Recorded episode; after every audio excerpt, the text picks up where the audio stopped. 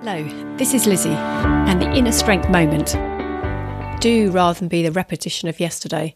Thinking can add clarity, variety, creativity, and more. Doing combines the thinking into experiments, and with experimenting, learning. Hello, this is Lizzie and the Inner Strength Moment which may include more thinking. So, without doing, you may be limiting your thinking and creativity and evolving. Yes, thinking can help, but it's only in the doing that we evolve and see the developments rather than repeating what we always have done. What doing can you do today so what you do develops rather than be a repetition of yesterday?